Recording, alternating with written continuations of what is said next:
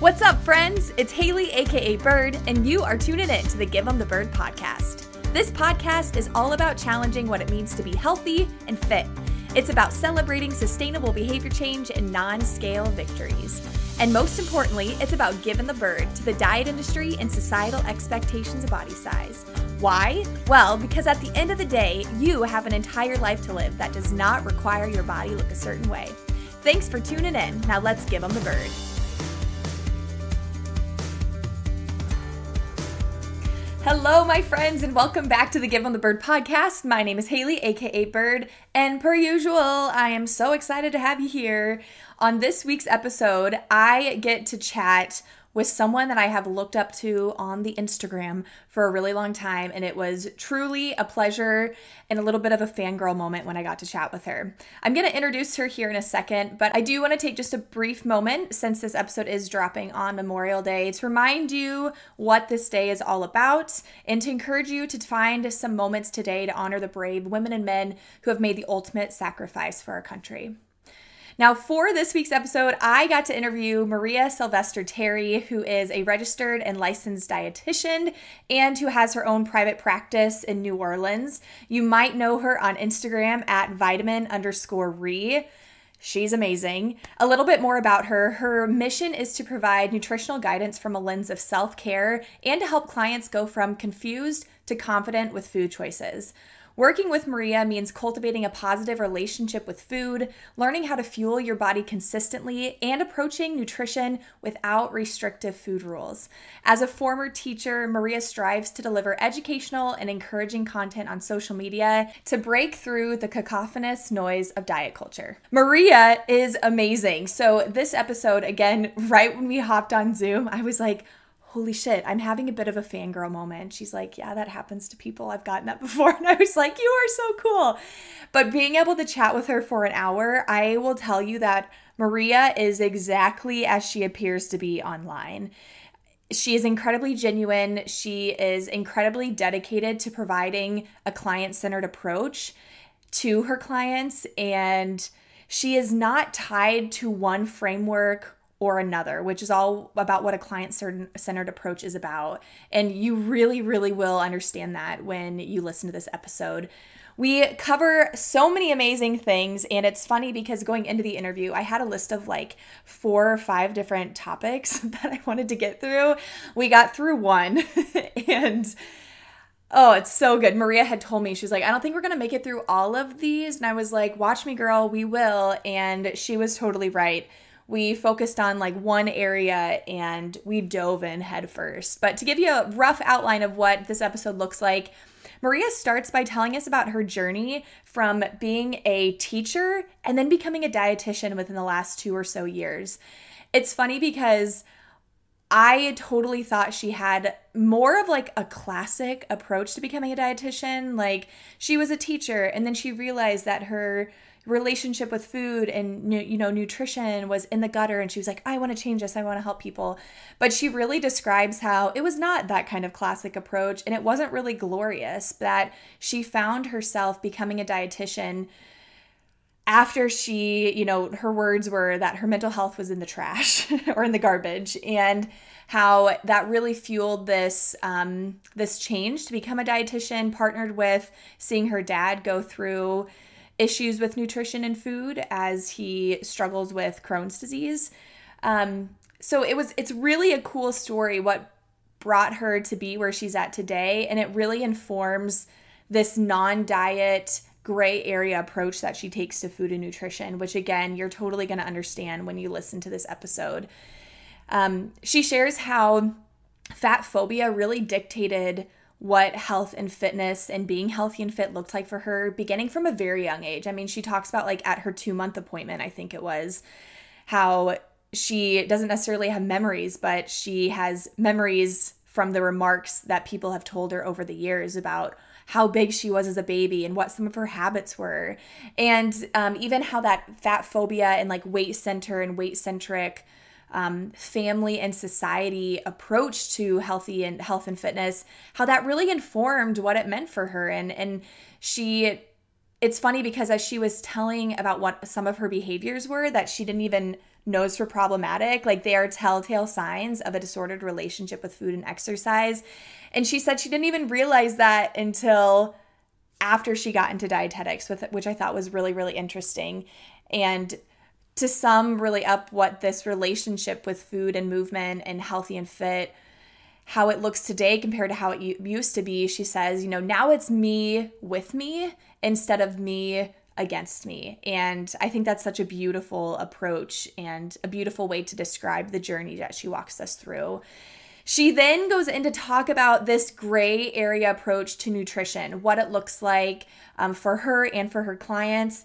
And this is why I was so fucking pumped to have Maria on because this is what she does. It's gray area. It's, you know, moving away from the all or nothing mentality. And one of the things that we talk about is this somewhat of like frustration that she shared she's heard from her clients and that I've actually heard from from students that I meet with this kind of like frustration towards anti-diet culture and how you know, I think of it as there's moments where anti diet culture can be super hypocritical because um, it's providing these rules and this framework for eating and being while it's shaming diet culture for having rules and frameworks for eating and being. So we just have a really good conversation about that. And I think the points that she hits on it really helped the way that I view this conversation and this topic. And I think um, it might help some of you folks too, who maybe you're expressing or feeling that frustration yourself, or maybe you're seeing other people express it online and you want to try to understand and empathize with it a little bit better. So I think that'll be really helpful. And then we get into the bread and butter, Maria's bread and butter, which is right now, you know, approaching goals and accountability from a non diet lens. And she talks all about, you know, using curiosity and flexibility rather than judgment. She references Atomic Habits, which is a book by James Clear, and I have not read this book. I have it purchased, but Tyler's actually reading it right now, and once he finishes it, I'll read it. Um, but I'll I'll go ahead and link it in the show notes for you. She does give a bit of a trigger warning that there is some talk about fasting in the book, but um, besides that, she references a couple of the um, strategies that James uh, recommends in his book, which are two second tasks and if then statements, which she gives really great examples of. And I think are super helpful to incorporate into your life in, in regards to making changes with your behaviors and setting goals. And then she also talks about this really, really cool point of being able to set a goal down and being okay with that rather than feeling a, like a failure. And we just talk about how in our society, not finishing something or not following through with something is totally looked at as a failure and like a, a, personal flaw when really it just means that i got to go back to the drawing board and i have to figure out why didn't this goal work for me? It's it's not because i'm a failure because something's wrong with me. It's just because my relationship with that goal wasn't where it needed to be. So i think that that was a really, really cool point and kind of an aha moment for me during this episode that I'm really excited for you to all hear about. As you can probably tell, yes, I've had some caffeine as I'm recording this, so I'm talking really fast, but my fast talking and lots of talking is really fueled by how pumped I am to share this episode with you. Maria is amazing. I love her approach, and I really am excited to hear what some of your big takeaways are from this episode. You may want to have a pen and a paper or the notes section up on your phone as long as you're not driving in the car, um, because there's there's some really really good points in this and takeaways that I think you might want to make some notes of or or jot down. Uh, Maria does provide her contact info, which you will find in the show notes, so feel free to reach out to her. And before we dive in, I just want to remind you that if you are enjoying this podcast, if you listen to this episode and you really, really love it, feel free to head on over to Apple, iTunes, and Spotify, rate, review, follow, subscribe, do all the things that you can do because GTB is growing, my friends, and you providing those ratings and those reviews really helps me to continue growing and to continue bring on amazing guests like Maria. So, enough of me. Enjoy this awesome episode with registered dietitian Maria Sylvester Terry. All right. Hello, everyone, and welcome back to another episode of Give 'em the Bird. On today's episode, I am chatting with the amazing, the brilliant, the hilarious Maria Sylvester Terry. Welcome, Maria. Thank you so much for having me. It's a pleasure to be here. I am super freaking pumped. Um, a little bit uh, fangirly moment right now. like, I feel like I'm talking to an absolute celebrity or not, but I'm still excited to bring that energy today. If yes. that's what like, yeah. I can be a total jerk if you'd like. no, no, no, no, no. Be yourself. Literally, it's in the ten minutes that we've been chatting. I'm like, yeah, you are who you seem like you are online, and I really like that. Oh, thank you. Yes, thank you're. You. You're very, you're awesome. So, before we dive into all things nutrition and dietetics and food and movement, all that, give us a rundown of who you are. This can be personally, professionally, anything you want the people to know. Sure. Um, so my name is Maria. You can call me Ree. I have been a dietitian for about two years now. Before I was a dietitian, I was a middle school and high school English teacher, and I was pretty dedicated to becoming an assistant principal or a principal by the age of like 26. Oh, wow. And my life derailed very, very abruptly when I decided to leave education. Mm-hmm. So, part of me becoming a dietitian is recognizing that life changes all the time and you don't always get it right. And you can also think you know exactly what to do and actually be totally off for yourself, mm. totally wrong for yourself. So I bring a lot of that flexible energy to the nutrition space, um, a lot of stress free talk because I was really stressed as a teacher. So mm. that was a, an interesting time in my life, and I'm really glad to be sharing my knowledge as a dietitian. I live mm. in New Orleans with my husband, my two dogs. I am a private practice dietitian, so I run my own business, see my own clients here and virtually, and I also uh, provide nutrition counseling through uh, a gym here in New Orleans called Crew Fitness. Nice, very cool. Yeah. And if you um, listeners are lucky enough to be watching this on YouTube, you are seeing the dogs. Yes, yes. And I so love it. She's Josie giving you a kiss. She's so cute. I don't have many uh, YouTube watchers, but I have a feeling that like maybe when people are hearing this, they're like, I gotta see the dogs. Like, you yes. know, oh, absolutely. How, how do you say no to that? it's so cute. Oh gosh, freaking adorable. I, I love that she's just licking you. Like, well, I'll full disclosure, I am coming from the gym. Oh, absolutely getting that sweaty sweaty yeah, salt off yeah. salty girl. Mm-hmm. so cute. I love it.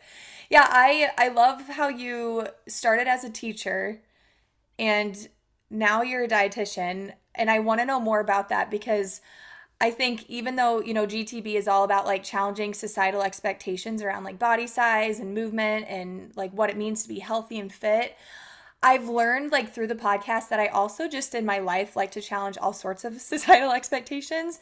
And I think one of those is like this idea that you figure out what you're going to do at age 18 and then you just stick to that path and like you can't deviate from it. You can't pivot at all. And I think you are the prime example of like no, you actually can and you can be really successful and it's never too late to do that. So, I'm curious if you can tell us a little bit more about what that transition looked like. Like how did you decide that you wanted to be a dietitian? Like what what was the the driving force behind that? Yeah, it's really strange because it's not like I, you know, had great experiences with dietitians because I did not. I wasn't like deep inside, I want to be a dietitian. It was never that way. I essentially find that like I talk about the gray area a lot of nutrition. There was also a gray area in this like career change piece mm-hmm. where there's either one side of the spectrum, which is you do what you were planning to do and you stick to the plan and you stay there for 40 years. The other side of it is like, quit your job, girl, become a boss, babe. Just like travel, be a travel blogger. 100K, just like sneeze it out of your body. Like it's just very exuberant and strange and like mm-hmm. manifesting success. And like that comes with a lot of privilege. Mm-hmm. And I was in a situation where I was had really poor mental health. My mm-hmm. mental health was in the like the total trash. And it was there because of, you know, years of perfectionist mindset. I myself lived in a very all or nothing place in my head. And what that led to is wanting to be the very best teacher I could be, which is sweet and wonderful, and was killing me. Mm. So I had everything you'd ever want, you know, in terms of like what society says you want. I got married, I bought a house, um, I was making a lot of uh, I was making a lot of money for being a, an admin and a teacher in a charter school. Mm. And I was helping kids and I was doing all the, the right things. What was I what I wasn't doing is I wasn't taking care of my body. I wasn't taking care of my head.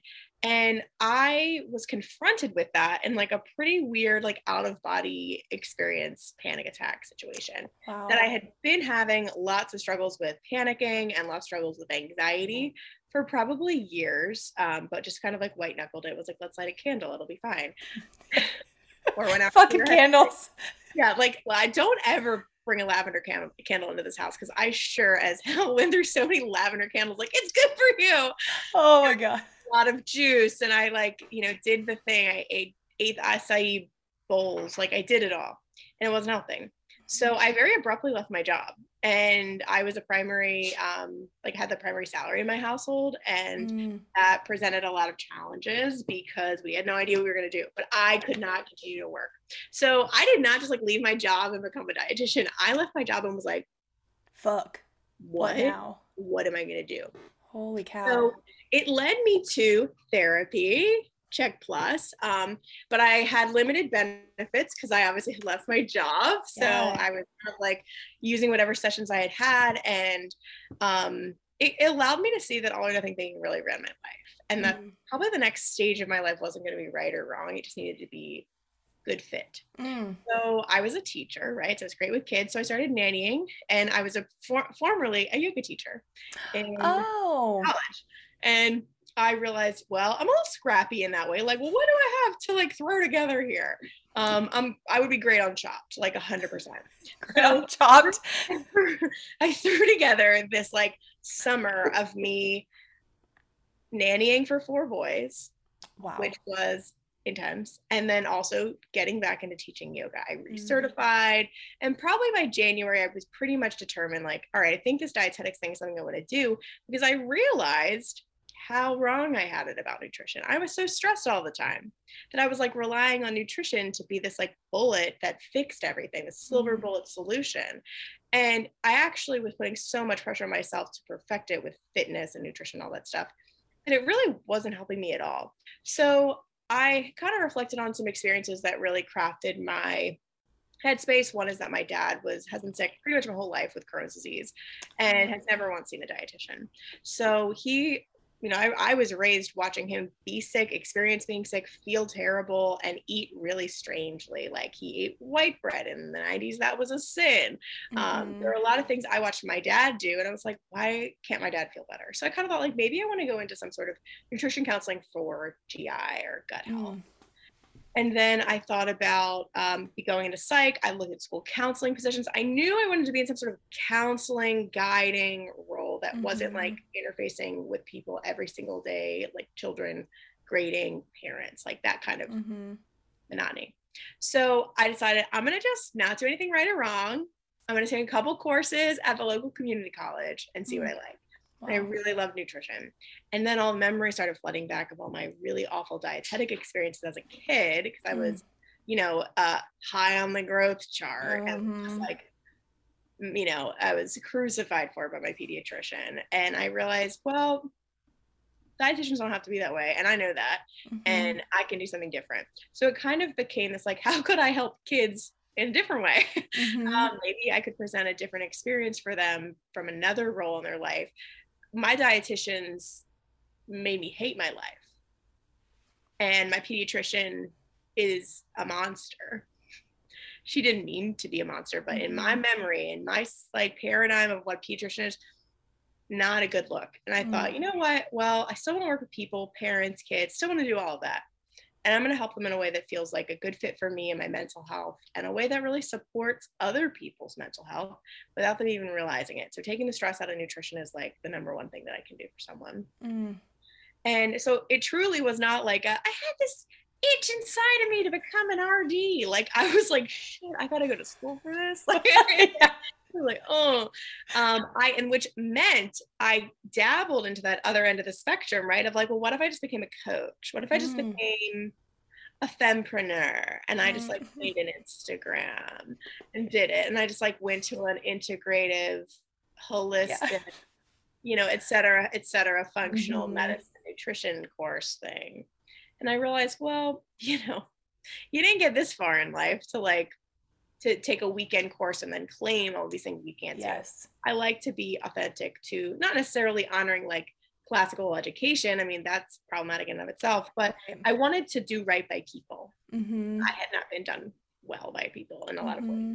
So that's a very long answer to your very small question, but I I think love it's it. important to establish that like it wasn't like this kind of classic coming of age, coming of RD tale of like right. I struggled with food. Like I didn't even realize I struggled with food until I was at rock bottom Mm-hmm.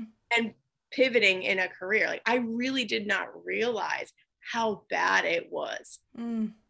Mm-hmm. And you know, kind of looking back on what mattered to me and how to live a life that felt really authentic to me, uh, kind of meant doing things differently. Mm-hmm. Yeah. I love that story, and I had no idea that that was what it looked like. Like in my head, you know, it was just I was a teacher, and then I decided, uh, you know, like I didn't. We don't see the struggle a lot of times. Um, and it's also interesting. My dad also had Crohn's disease, so I can totally relate to that. Like wanting to help and and seeing all that and everything. I'm curious because you mentioned that, you know, I didn't even realize that I was struggling until I hit rock bottom. One thing that I talk about a lot on this podcast is like how our definition of what it means to be healthy and fit has like changed over the years. And I'm curious if you can give us kind of an overview of what that has looked like from you, for you. Like, mm-hmm. You know, when you were younger, what did healthy and fit look like? And then to where you are now, how has it changed and what does that mean for you? Yeah, I think this is this is uh like trigger warning diet talk, like Mhm. all over it. Um, I think growing up, um, my first like story of my weight was when I was two months old. Apparently, I doubled my body weight, so Oh, a wow. whopping 14 pounds. She shook the scales. Like what? Like I was told you were the hungriest baby. You loved nursing. Like who? Like yeah. What baby doesn't? genetically programmed to love nursing. Like that's how. Biology. I had heard a lot growing up that like my pediatrician, the OG, the only one I had for 18 years, was very much like, oh, give her water when she's thirsty, like which you like don't do, y'all. You don't do that. So you know, t- six months might be water time, might even be a year. I, I don't remember that part of uh, life stage nutrition, Yeah. but it's not. It's not when you're just Wow. because you're too fat as a baby. So fat phobia really dictated a lot of what I thought health looked like. I grew up in an environment where like I love my mother and she struggled a lot with her experience with nutrition because she was frequently following Weight Watchers off and on and Mm. off and on. I grew up with, you know, copies of the Zone diet, whatever diet Oprah Winfrey was suggesting, the military diet, the Vogue diet, the hot dog, the diet with the hot dogs and the cottage cheese. Yep. Everyone in my family was dieting Mhm. except my dad right because my dad couldn't but his relationship with food was also really turbulent um everyone in my family grew up a little chubby like you know Mhm. maybe not even maybe like actually actually carrying a lot of weight that concerned a pediatrician to say something e.g me but for a lot of us it was always weight centered Mm. so then when i left mm, high school i didn't i literally had no idea what it looked like. I just always have seen myself as the five year old who went to the dietitian who was told you're going to weigh x number of pounds in five years if you don't start eating less. Here's an interesting story. My Mhm. pediatrician said do you eat as much as your dad? And i said no. And she said do you eat more or less than your dad? And i said more. She did not know my dad had crohn's disease. Wow. my dad could not eat a lot of food at once or he would immediately be sick hmm So she said, Well, you know, when you're up getting seconds and your dad's sitting down, you should think twice. Oh my gosh. You go out for a run instead. Instead of walking to the kitchen, go outside and play. And so I really, in my mind, shaped this idea of I will be healthy, I will be strong, I will be all these things I'm supposed to be if I am thin. Mm. So because I had no concept of what I really looked like, I just assumed you are this little fat kid from, you know, five years old. Mhm. I went to high school really hard on myself. Nothing like, you know, cataclysmically bad, but just Mhm. really hard on myself. College, got into fitness. Never really was into fitness. I like going to the gym, so I didn't have to go to gym class in high school. Mhm. Yeah. But God definitely was like, get me out of gym class. I was always picked last. Like, could not do any of the presidential fitness tests, nothing. Like, Mhm. very turbulent relationship there as well. So by the time I got to college, I started running and teaching yoga and doing other things. I was like socially smoking and I like stopped smoking. I started feeling like maybe I'll be vegetarian. I started to dabble and then the compliments started rolling. Yep. Um, oh my God, you look so good. What do you do? And I'm like, I don't know. I'm stressed as hell and I run 20 miles a week. Oh shit. And then it became 40 miles. Oh wow. Like, oh, well, now I do half marathons. I went to school on a mountain, so I hiked a lot.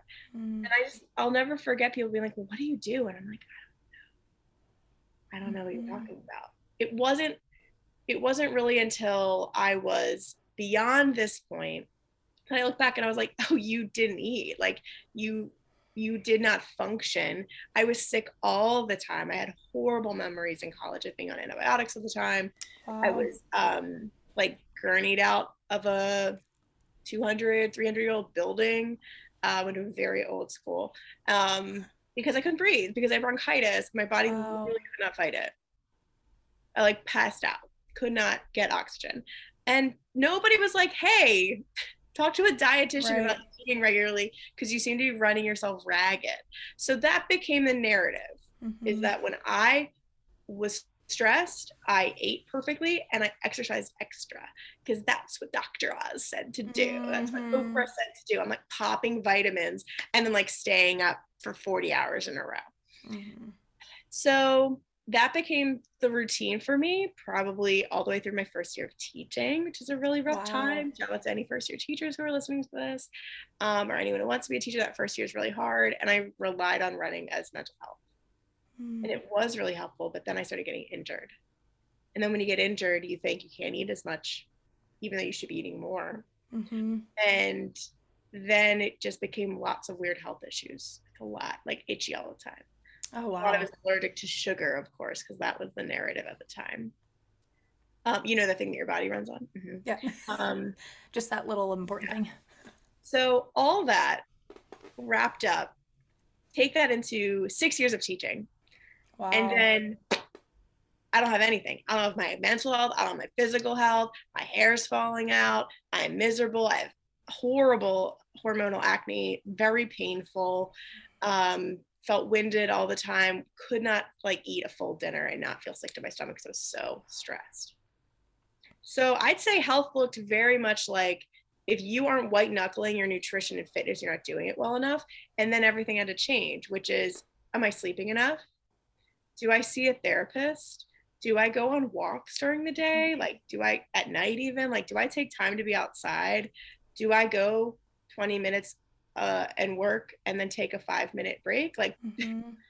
I was teaching my kids Pomodoro method, but Yeah. I was freezing, you know, I was, I was working 20 to, you know, felt like I was working 20 hours a day.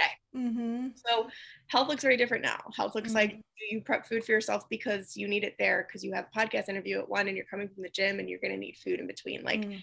it's it's become very much me with me rather than me against me. That is Mhm. that is the summation of everything I just said in four seconds. Mhm. Me with me instead of me against me.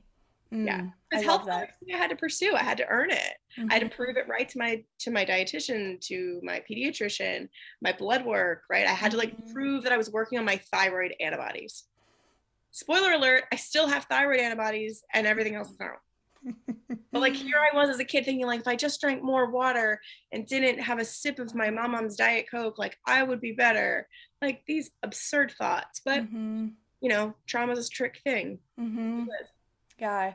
So you really what I what I love is that you really walk us through how you came about to find this like gray area when it comes to your work. Yes, yes, you yes, yes, know? yes. Um, so I'm curious if you, I mean, I feel like you've given a really great overview of what that even looks like. Like I can, even if I'm somebody who doesn't know what the gray area approach to like food and nutrition, everything sounds like, I feel like from your story I can gather that.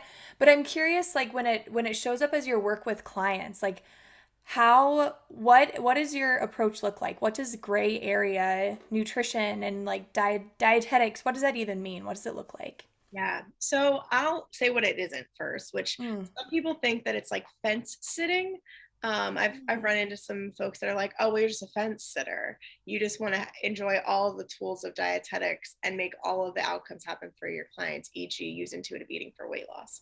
mm, gray area. That's called co-opting. Yes. Um, so I want to name like it's not um it's not like eating broccoli with a cupcake or something. Like it's not like this like perfect marriage because the thing is that it's not perfect. Mm-hmm. So mainly when I work with clients, we talk a lot about not feeling right or wrong according to society and really identifying what works for you in this moment. Mm. And then acknowledging that what works for you now might not work for you later. Yes. Okay. So that's like a huge premise. It looks like one of two things lately that I'm seeing. One is the recovering dieter, someone who's like really done in a restrictive mindset, but they feel like they have to work out every single day. And mm. they feel like they have to prep every single meal. And they can only eat croissants on the weekend. And that's their weekend pleasure. And so we break the little rules.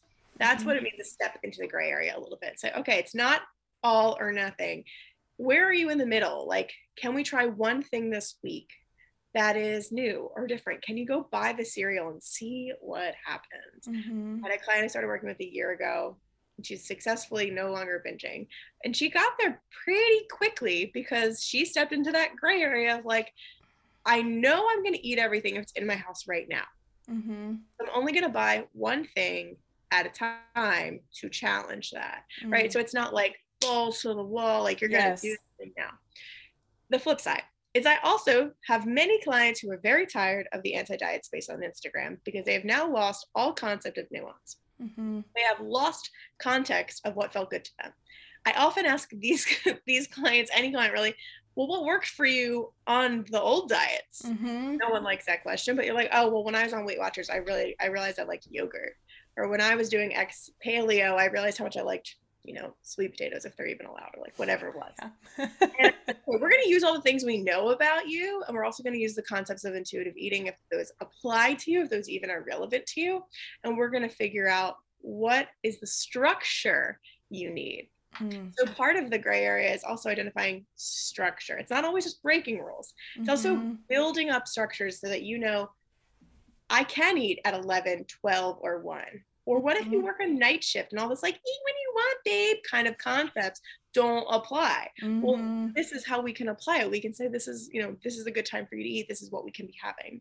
Mm-hmm. Um, I had someone who recently was like, I feel like you know, I'm supposed to be enjoying all the foods. I'm supposed to be choosing a cupcake when there's salad because diet culture says eat the salad. It's like, well, what are you what do you say? Yes. Um so there's also a lot of that. So I would say for me, uh, depending on the client, it looks different, but mm-hmm. ultimately it is identifying what are your all or nothing perfection rules, how to do it perfectly, even if it is intuitive eating, mm-hmm. and we break that up.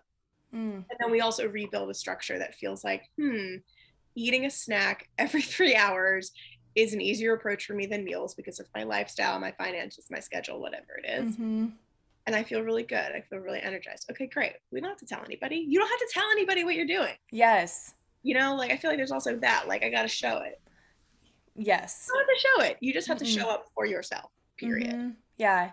I like that. You really take the whole person into account, right? Like because I think a lot of times, and I'm curious if you can would maybe be able to share more about the people feeling like kind of fed up about like how anti-diet is showing up on Instagram because I I've been meeting with people who are saying the exact same thing um, and just how they feel like it's but what if I actually do want the salad? Or what if I actually do want a meal prep? Because it saves me time and it saves me money and then I can actually eat regularly. Or what if I actually do want to go for a run, right? Because diet culture tells us, or kind of anti diet culture, you know, there's that like running is bad, like you only run right, if you want to lose weight, right? right? So I'm curious if you can talk more about that, like what your thoughts are on kind of that frustration potentially. Um, and yeah, just kind of what comes to mind when you think about that.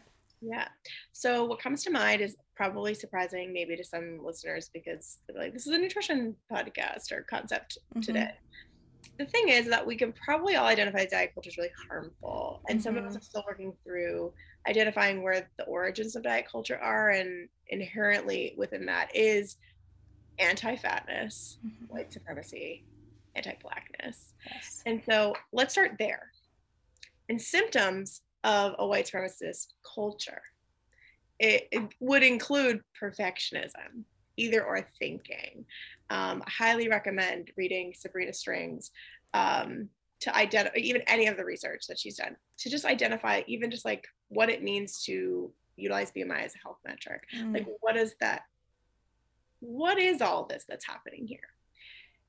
if we just put, put a pin in that for a moment. Okay, so then we have this situation where people are struggling with anti-diet culture and oh my God, it's like all these new rules, all these new things. Well, dietetics is also exceptionally white and female. Yes. And a lot of people come into dietetics, practice from a weight central or like a weight focus, weight management type of concept and maybe they shift they learn they're like this is not what i want to do this is more like older dietitians newer dietitians are coming in more like weight neutral mm-hmm have they done the work of untying their either or thinking, mm. of needing of the right to comfort, of perfectionism, myself included? Mm-hmm. Are you grappling with that? Are we making the steps we need to make in order to create a an environment where our headspace can operate outside of that thinking? Mm. It never really can, but are we trying? Mm-hmm. Right. So then we have the client and the client is also struggling with either or thinking. It's also struggling with doing it right with being perfect because we have this ideal body size this ideal look this ideal image that we're never going to attain. We're going to dump all of our money into trying to attain. We got a lot of things happening right? Mm-hmm. so it's mm-hmm. no it's a no brainer to me that you present someone with a framework you present someone with the opportunity to make graphics to create videos and it kind of comes out like a white lady's telling you what to eat. Mm-hmm or telling you what not to eat, including mm. cauliflower. Don't eat cauliflower. Cauliflower is the devil. Give cauliflower a break. It's working overtime as pizza crust and mashed potatoes. Um, it's still just cauliflower. I recently ate ca- cauliflower rice for the first time and I actually really like it. This is a safe space. This is a yeah. brave space. Share that here. Like there's we can acknowledge that there is harm in diet culture mm-hmm. while also acknowledging that we often apply the same all or nothing thinking, the same black and white thinking, the same perfectionism to anti diet. Yes. Mm-hmm. We have now just we've just now made it more fun right now mm-hmm. we can mm-hmm. just more food over here where mm-hmm. it still sometimes carries this weight and pressure of needing to get it right mm-hmm. and mm-hmm. needing for it to i hate this part needing for it to feel good nutrition doesn't always feel good, especially it doesn't feel good if you don't have freaking food access. Mm-hmm. Like these are the things that get missed when diet culture slash anti-diet culture becomes a sort of improve your life. Mm-hmm. It becomes healthism, right? Like yes, you owe this to yourself. Invest in my program. It's $4.99 a month. Mm. No mm-hmm. shade at anybody who's, you know, quote, charging their worth, but like, what are we charging for exactly? The mm-hmm. framework to do it right are we promising results that might not be sustainable? Mm. That sounds like diet culture to me a little too. Mm-hmm. Yeah. So, I mean, yeah, none of these opinions are popular. And I realize that I'm kicking my shoes off. I'm really getting into myself. It's so um, funny. I literally just took my shoes off. I literally just did under my desk. Yeah. Rounded into the floor. Yeah. Um, really buckle up. But that's sort of mm-hmm. why I think that happens. Mm-hmm. And whether or not you're buying into that full concept that is not original by any means, right? This is my learnings. Um, I think we can all agree that it is hard to quit dieting and then just completely erode our brain and our framework of how it used to think. Mm-hmm. So, at the very minimum, can we acknowledge that all or nothing thinking is really pervasive and we will apply it to a framework that's not meant to have it. Like intuitive eating is not meant to have it. There's mm-hmm. an entire little section on what happens when you keep pouring bowl after cereal after bowl after cereal just because it's there, just mm-hmm. because you're reading the newspaper. And kind of talks about do you really need to eat it all? Which is like, what? Doesn't intuitive eating tell me to just eat all and how much that I want? No, it, it it's actually quite quite nuanced if you want to apply nuance to it. Mm-hmm. Nuance doesn't sell and it doesn't go viral. So right. that's on capitalism. Mm-hmm. yes. oh, you are so good. You hit on so many important points. And I feel like this is, you say exactly how I've been feeling. Because when I first started GTB, I was very, um, let's see. I without knowing it, I was focusing like on it. I was taking a gray area approach and like in a non-diet way. And then I feel like I got really sucked into like the anti-diet and I started noticing myself being so hypocritical I was like being so hypocritical saying they shouldn't be doing that, but then don't you shoulds. And it's like I was shaming people for having a black and white mentality.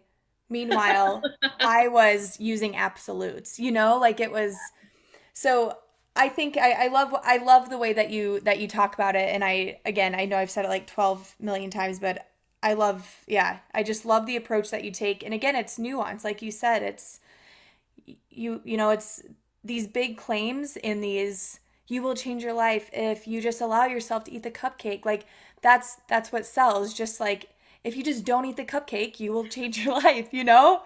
Um, and wait, that's the realest, isn't it? Realest thing ever. And it's, yeah. it's like, what is it doing? It's hitting on pain points. It's mm-hmm. hitting on mm-hmm. people's misery. Yes. Listen, it's a hard world out there. Mm-hmm. We're never gonna just make it all better because we wrestled with a cupcake or two. Right. We're just not. I, I mean, freaking wish, but that's not like because I could totally cupcake myself to happiness. yeah. And still have to navigate the rest of the world. So you're right. A lot of it's not only nuance and looking at the whole person, but it's looking at coping skills. I'm like, do you go to therapy? Can I yes. recommend someone for you? Like, um, what's your insurance? Like, it's like doing the step work with a client that it's more in line with probably what you do in wellness coaching. Mm-hmm. Really, just like it's not necessarily just like eat this, not that. It's more like what do you need to be able to eat more regularly? Yes. Okay, great. If this is out of my scope, I'm going to show you where to go. But if this is something I can point you in the right direction for, like, let's go for it. Yes. Yeah, there's so many, because I work with college students, there's so many college students where the biggest barrier to them, because I focus a lot, I obviously I'm not a dietitian, I, I'm an intuitive eating counselor, but I do mostly like fitness coaching. And a lot of what prevents them from even getting active and going to the gym that the university like they're paying for it to go to is finances you know? And it's like working through all of that. And again i think that on both sides of the kind of the spectrum or both sides of the pendulum or whatever those those things get missed. So i'm i think it's important that that you hit on them. Um i'm curious if you can talk a little bit more because one thing that you said that you are really loving lately is this idea of like goals and accountability from a non-diet lens tell us more because as again as a health and wellness coach like goals are the shit to me. Like i freaking love them like that's what we do. We set goals. Um and again it's nuanced but i think it's like finding a way to approach those goals from a place of like compassion and non-judgment and also recognizing that we need so we need support around us to help us reach those. So i i just want you to unpack your brain when it comes to when it comes to this yeah. Fun fact is when I come home from a vacation, I sometimes let my suitcase sit for four days. You do not. I am an instant unpacker. Oh, it'll just I do my laundry before. I, this is a weird thing I learned from knitting, but I always do the laundry before I pack it to come home. It's always clean laundry. Um, my sister does that, and I think that's brilliant. If you if you have the access to do it, it's nice. Yes. Um, but uh, I will try to unpack in a very neat way. So I think you hit on one piece, um, which is uh, you said compassion over judgment, which I tell clients curiosity over judgment. So, Ooh, um, so I like offering the idea of goals, even though it sounds like a, the G word for a lot of people, and accountability is the A word for a lot of people. Mm-hmm. So like, I don't don't I don't need you to hold me accountable. But then when it comes to like, hey, did you eat today? Like that sometimes a, a good starting point to say, well, why why not? What happened? Um, let's talk through that. Like, let's ask all the questions because you're not a bad person. You didn't screw up today, but what happened? And then you kind of really digging through the curious part of your brain mm-hmm. rather than the judgmental part. For example, a uh, goal might be, I want to lose 10 pounds, right? Okay, well, that probably is rooted in a lot of judgment rather than like, I'm curious, what would it be like? what would my energy levels feel like if I lost 10 pounds? Like, mm. no one is asking that question mm-hmm. because typically when we have a goal of weight loss, it's like, because I want to look better. I want to feel better. I want to fit in my clothes. I'm having a hard time. I have an event coming up. Someone said something to me. It's usually a gut judgment. So I ask people to say, well, if that was your goal, or or maybe you're struggling with the idea of goals at all because of diet culture, and you're like, where do I even begin? Um, get curious with yourself. Ask yourself, what would make my life a little bit easier? How could I be nicer to myself? How could I energize myself um, and really look at like enhancement. Not that it needs to be this like biohack, because you know I can't do that either. Like it's not like how do I like eliminate brain fog? Listen, Yeah. brain fog's gonna happen because it's 2022 and like I don't even know what day it is. No. Like that's just kind of the new everything to us. Is like I don't know. I'm just gonna wait for the latest meme to come out and tell me how I feel. yeah. It we're very out of touch with where we are. So curious thoughts versus judgmental thoughts to Mm. start. And then let's say, okay, that weight loss goal is now shifted into like, whoa, I actually don't drink enough water and I haven't eaten a vegetable in four days and like my poop's really off. Mm. Like I'm not feeling that. That feels really uncomfortable.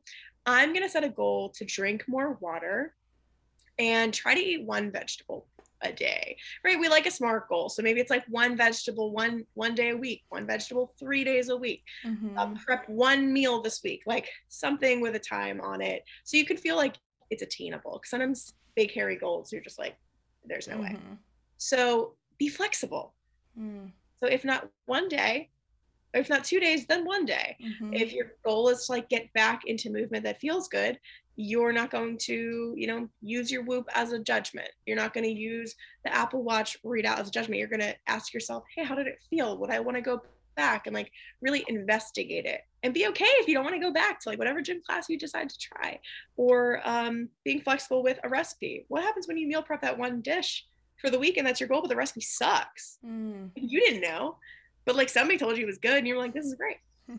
you know being flexible because the Mhm. flexibility offers the option for you to reflect on it Mm. if you aren't being if you're so rigid with your goals you automatically just feel like oh i just i shit the bed Mhm. I, I, I messed it up i'll have to start over next week doesn't that sound familiar Mm. we don't want to start getting into this you know diet laden space again where it's like oh, i'll just try again next week because that fuels all or nothing thinking well what are you going to do on saturday sunday probably go to town on foods that Mhm. might not make you feel better even though your original goal is to just feel more energized that's interesting how that happens right Mm. Mhm. so flexibility is huge. Um, I teach a lot of my clients one of two things, which is two second tasks and if then statements, which are talked about a lot in Atomic Habits, um, which is a James Clear book.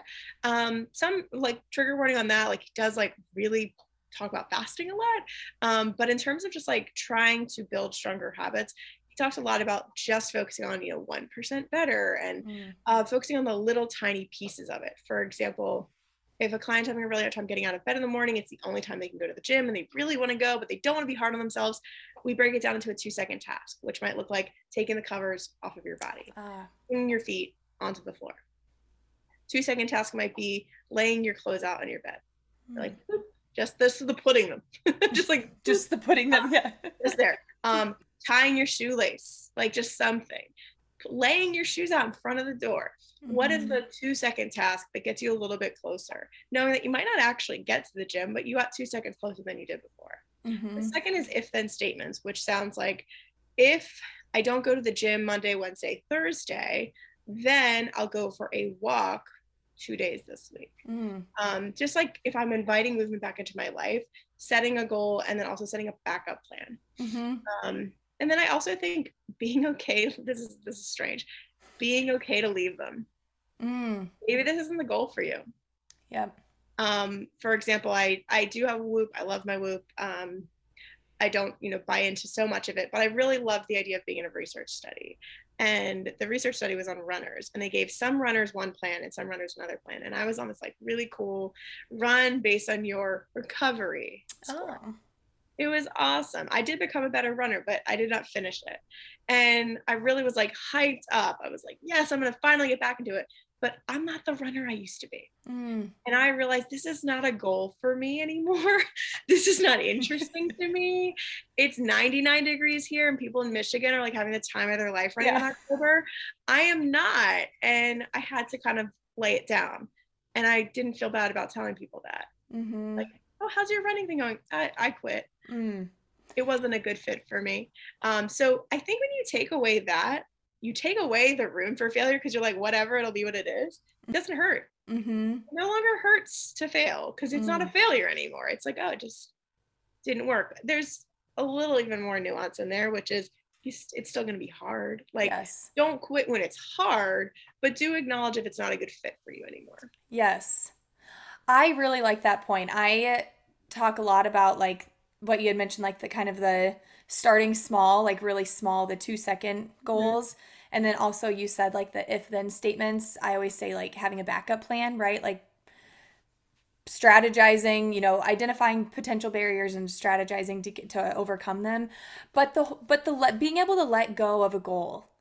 I that that is huge. And I think that it's funny because as you were mentioning that, I was reflecting on how many times in my past life or in my life so far I have purchased a fitness program and I didn't stick with it and looking back, it was because I wasn't eating enough food and I was like doing way too much, right? But I remember how badly I would beat myself up for it and and how I would be it's you know, it's my fault. And that I literally still have this like limiting belief inside of me that says I can't finish it. Um and so I love that idea of incorporating this like in kind of helping helping a client or, or a person to feel empowered to say no and to set something down. Like I I love what you just said about that. That is so huge. Yeah, and maybe no is like not now mm-hmm. or maybe later, right? It, no doesn't have to be a forever door shut thing. Mm-hmm. Um, I'm recently interested in running again, but like mm. maybe it's not going to be with a program and the mm-hmm. calendar invites to myself to remind myself to do it. Like maybe it's going to be different, and mm. that is a beautiful but very challenging thing to, to rest you know your ideas on because you are so so used to just saying like i'm gonna do it and then because i did it i'm great mm. you're great mm-hmm. either way you are starting amazing and it would be really cool to hit this milestone in your life so like what does it entail what does it require and I love that you named that sometimes finishing these programs didn't happen because you weren't energized, you didn't have enough food. And so also that comes from curiosity, right? Of looking back and saying, why didn't yes. it work? Why isn't this a fit for me? And saying, oh, it requires me to eat more food. And I am very scared of that. I should probably instead invest my money in seeing a dietitian. Mm. Or I should instead invest my time in unpacking that in therapy. Mm. Right? Like, yes, we don't have those conversations with ourselves or even like just calling a friend ha- talking it out calling someone like you right mm-hmm. You're not you're just gonna think that you suck. Yes. You suck. Sometimes the goal sucks. That is so true. Wow. I'm having a um a mind blown moment. Just like i just i just think that that is that is like if we don't get curious about why a goal didn't work, which again, I, I do this with work with clients, but it's the way that you frame it. If we don't get curious and kind of investigate why it didn't work, we just have this idea that we failed, we're a failure, we can't do the thing, and this thing is not for us, or like I'm not for this thing, when really it's like, no, you know, maybe in a few weeks I'll try that again, but I need to get like these ducks in a row before I do it because that'll help set me up for success better. Like, Wow. Yeah. I mean, this is coming from someone who did like the thousand squat challenge in heels in her classroom every what? like, you know, one of those like Pinterest. Oh, yes. This is how you get to a thousand squats. Hmm. like, it was about time, mom. Like, I think about all the time I've like trashed myself in front of Josie, and she did not. Oh, look at her. She's like, I'm just gonna give you kisses, mommy. I just love you. Yeah. Yeah. Um, you know, but like I've done it all, y'all. I've done every mm-hmm. program. I drank Epsom salt water. I have no problem telling you all the ridiculous things I did in pursuit of doing it well. Mm-hmm.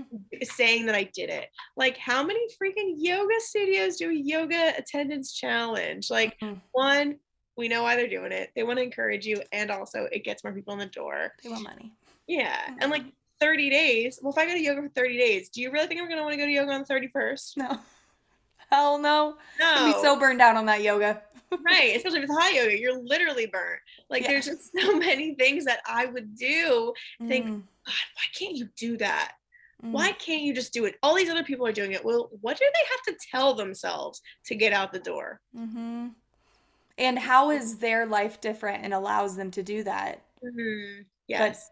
Ours doesn't, right? Like again, it's Yeah. like you mentioned access to things or if I have to work 3 jobs in order to pay for my rent, then I'm probably not going to be able to make it to the yoga studio every single day. Like Yeah, there's so there are so many things that that we don't and again, very diet culture that we don't take into consideration um, when it comes to being able to to achieve our goals and and do those things. completely. hmm You are just the queen. You Oh, are goodness. say say nothing. That's not. Mm-mm. Thank you, You- though. I appreciate it. I just think that, and it's it's so funny because um, as I was driving back home, I ran some errands earlier, and I was like, okay, I got to get back, you know, for this interview, and I was just kind of thinking about it over my head. You like, I think that the teaching, I can just see how it informs your work and how it makes you a better. I can imagine it makes you a better like coach or dietitian or you know all the things. I feel like it does. And my Mhm. mom had always said, Rhea, you're always going to use that teaching degree. Don't discount that. Tell people you were a teacher. And for the longest time, I didn't. Mm. I was like, oh no, like that's like no one's ever going to make the connection. No one's ever going to think that that's a good thing. And then people started to be like, whoa, you're really good at presenting. You really helped me understand that. Like people loved being in a study group when I would like Yes. get on the whiteboard and like go wild. Like, and I thought, huh. And now with clients, it's fun because they're like, well, can you help me understand why I need carbs and protein after workout? Because I'm really having a hard time with that. And I feel like I was told not to do that.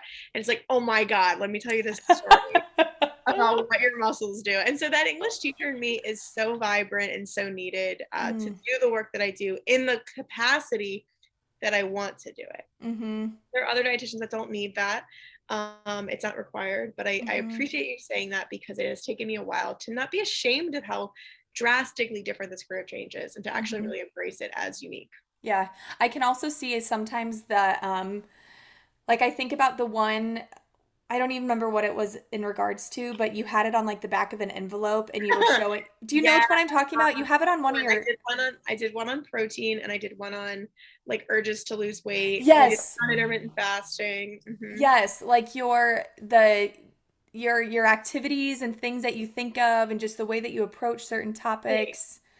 Yeah, you're you rock. Um people need to know where to find you. Tell us. Plug. Come to this sweaty swamp and experience swamp ass for yourself. No, don't do that unless you're very hydrated. Um, I would say email is great, right? If you have like a direct question, my DMs are a little bit sloppy.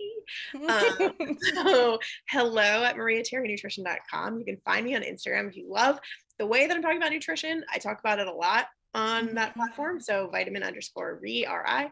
And that's probably those are probably the two best places to find me, hmm I think.